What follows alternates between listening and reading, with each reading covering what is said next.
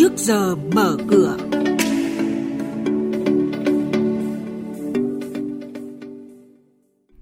Thưa quý vị và các bạn, WTO công bố chỉ số triển vọng thương mại toàn cầu mới. Thành phố Hồ Chí Minh giá thuê văn phòng hạng A không có nhiều thay đổi so với năm ngoái và diễn biến thị trường chứng khoán sẽ có trong trước giờ mở cửa ngày hôm nay với các biên tập viên của Đài Tiếng nói Việt Nam.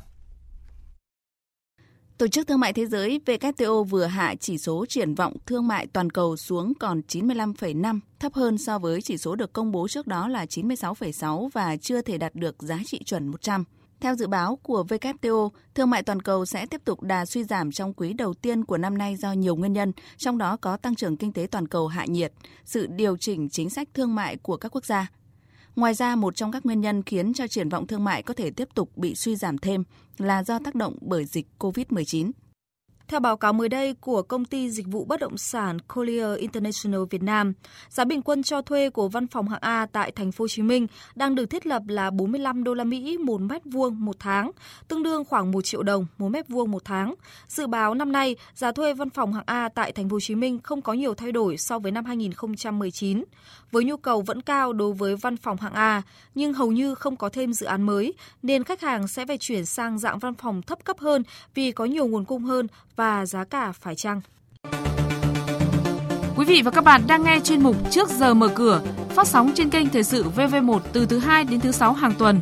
Thông tin kinh tế vĩ mô, diễn biến thị trường chứng khoán, hoạt động doanh nghiệp chứng khoán. Trao đổi nhận định của các chuyên gia với góc nhìn chuyên sâu, cơ hội đầu tư trên thị trường chứng khoán được cập nhật nhanh trong Trước giờ mở cửa.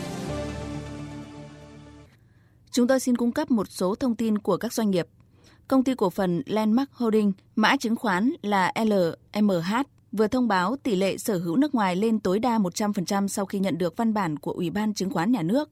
Công ty cổ phần Landmark Holding đề nghị Trung tâm Lưu ký và Sở giao dịch chứng khoán Thành phố Hồ Chí Minh cập nhật tỷ lệ sở hữu nước ngoài theo tỷ lệ mới. Với việc thực hiện nới room tối đa, công ty cổ phần Landmark Holding sẽ phải dừng hẳn việc kinh doanh xăng dầu ngay từ đầu năm 2020, lĩnh vực đóng góp 1.500 tỷ đồng doanh thu trong năm ngoái.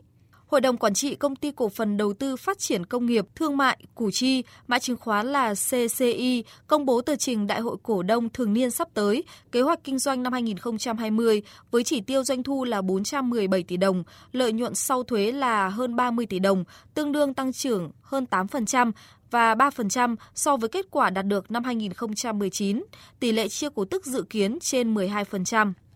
Ngày 25 tháng 2 tới đây, công ty cổ phần Thủy điện Bình Định, mã chứng khoán là TDB sẽ chốt danh sách cổ đông tạm ứng cổ tức đợt 3 năm 2019 bằng tiền với tỷ lệ là 9%, tương ứng một cổ phiếu sẽ nhận được 900 đồng. Thời gian thanh toán cổ tức dự kiến từ ngày 10 tháng 3 năm nay. Xin chuyển sang thông tin diễn biến trên thị trường chứng khoán. Trong phiên giao dịch hôm qua, sự phân hóa đang diễn ra bên trong nhóm ngành bất động sản dân dụng. Mã cổ phiếu VIC sau 3 phiên giảm khá mạnh thì đã có nhịp phục hồi kỹ thuật. VHM tăng nhẹ trên mốc tham chiếu, còn VRE lại chìm trong sắc đỏ. Theo đó, VN Index đóng cửa tăng 0,83 điểm lên 928,76 điểm.